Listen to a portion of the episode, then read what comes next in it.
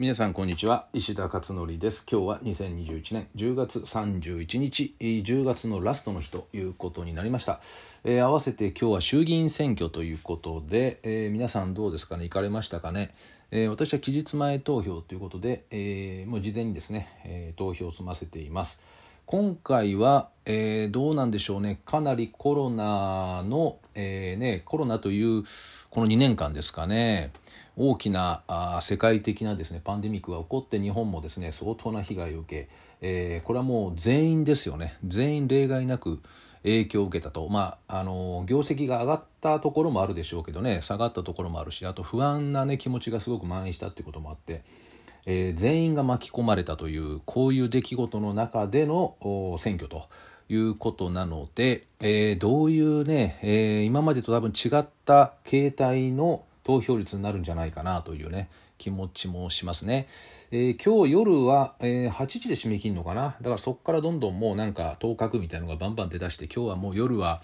まあテレビは大騒ぎでしょうね。ずっとね選挙一色ということになると思います。で私は夜9時半からですね30分間、えー、ママカフェ認定ファシリテーターさん向けの Facebook ライブをですね毎月やってましてそれをやるんですけどえーとまあ、そのまあ30分ちょっとぐらいですけどね、えー、その間でもなんかちょっと気になりますよね。選挙状況どうなってるかとかね。で私のね友人知人もね出てるんですよね今回ね。そこそこ出てるんで、えー、まあその結果もね気になりますし、えー、ね明日になると体制がもうね分かってるということですから。これから新しい世の中がまた始まるということだと思います。やっぱりね重要ですよね政治ってね。極めて重要だってことを多分皆さんもお感じになったと思うんですよね今回のパンデミックで。えー、なのでうん、まあ、誰を選ぶのかっていうねここはすごく重要なところだと思いますよね。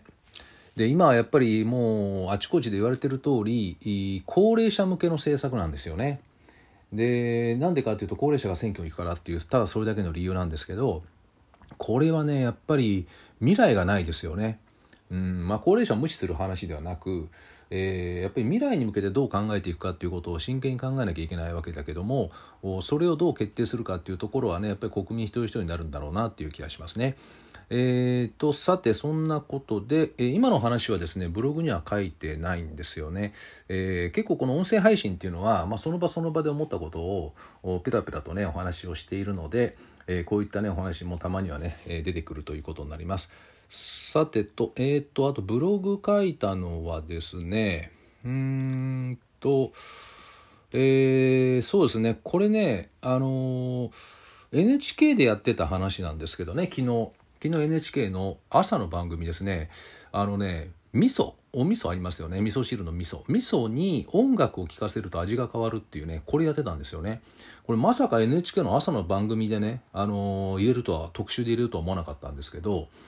えー、ワインとか日本酒にクラシックを聴かせると味が変わるっていうのはこれ多分皆さんどっかで聞いたこともあると思うし CM でもね見たことあるかなと思うんですけど、まあ、私はこの音楽の音の効果っていうのが植物に与える影響とかっていうのも今からもうそうですね2 5 6年前から知ってましたけどねこの世界の話っていうのは。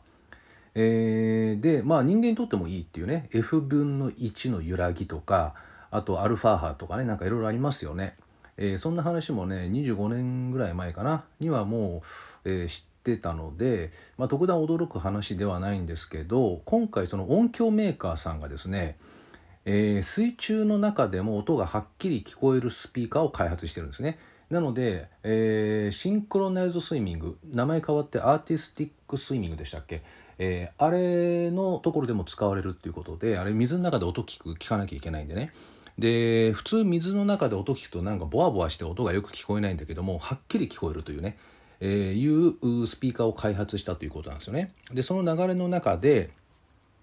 えー、味噌に、えー、その音楽スピーク味噌味噌の中にスピーカーを入れて音楽を聴かせると味噌変わるんじゃないかなんてことを思ったらしいんですね。でそのきっかけっていうのが、えー、日本酒を作る杜氏さんたちが竿でね日本酒をかき混ぜる時に樽をねかき混ぜる時に歌を歌ってかき混ぜていくんですよね。でそこになんかねヒントを得たらしいんですよ。で実はあれって意味があるんじゃないのかっていうことでそれで、えー、とね、音楽はねロックと機械音とクラシックの3種類を聴かせた結果クラシックが一番良かったという話なんですね。まあ当たり前だよね。で、えー、これね実際 NHK のそれ出てたんですけどね写真が出てたんだけどこのクラシックを聴かせた味噌って色が濃いんだよね明らかに。で信州大学が調べたところおそのあ色が明らかに違うことが判明してたけど調べなくたってみんな分かるんだけどねそんなのは。ね、明らかにだって濃いからね色がね。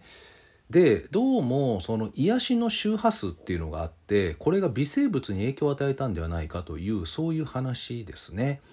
うん、だから人間ももちろんね生き物なので周波数の影響は当然受けて育つわけですよね、まあ、育つっていうかあの影響を受けていくわけですよね、えー、なので私もよくママカフェでお話しする時にママさんのイライラを回収する手段の一つ6つあるんですけどねそのうちの一つとして音楽の話をするんですで、えー、別にクラシックじゃなくても自分にとって心地いい音楽をかけていくことで、えー、受け身の感じでね音楽って別に積極的に聴かなくても流しっぱなしでいいので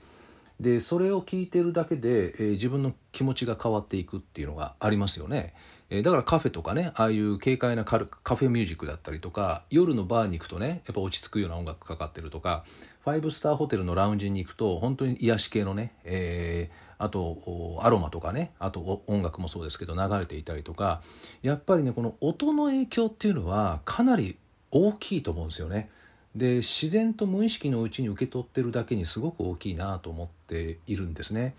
であと自然の音っていうので滝とか鳥とかね風とか波とか、えー、あと川とか、まあ、こういった音っていうのも人間にとってとても心地いい周波数というふうに言われてますよね F 分の 1, の揺らぎってやつね。えー、なのでやっぱりこういう世界に身をさらしていくっていうことも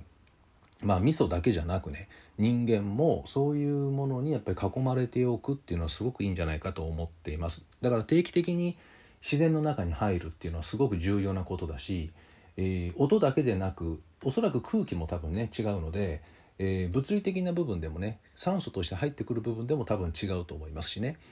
えー、あとはあ家にいる時もですねなんか音楽流しといた方がいいですよね。で今はもう CD じゃなくてえー、YouTube もあるし無料で聴ける音楽配信プラットフォームもあるし、まあ、そういったのをですね、えー、もう無数にあるわけですよ。もう無限にあるぐらい。もう自分に合ったものがだから多分その中にあると思うんですね。なのでそういったものを、えー、軽く流しておくっていうだけでも随分と違うんではないかというふうに思っています、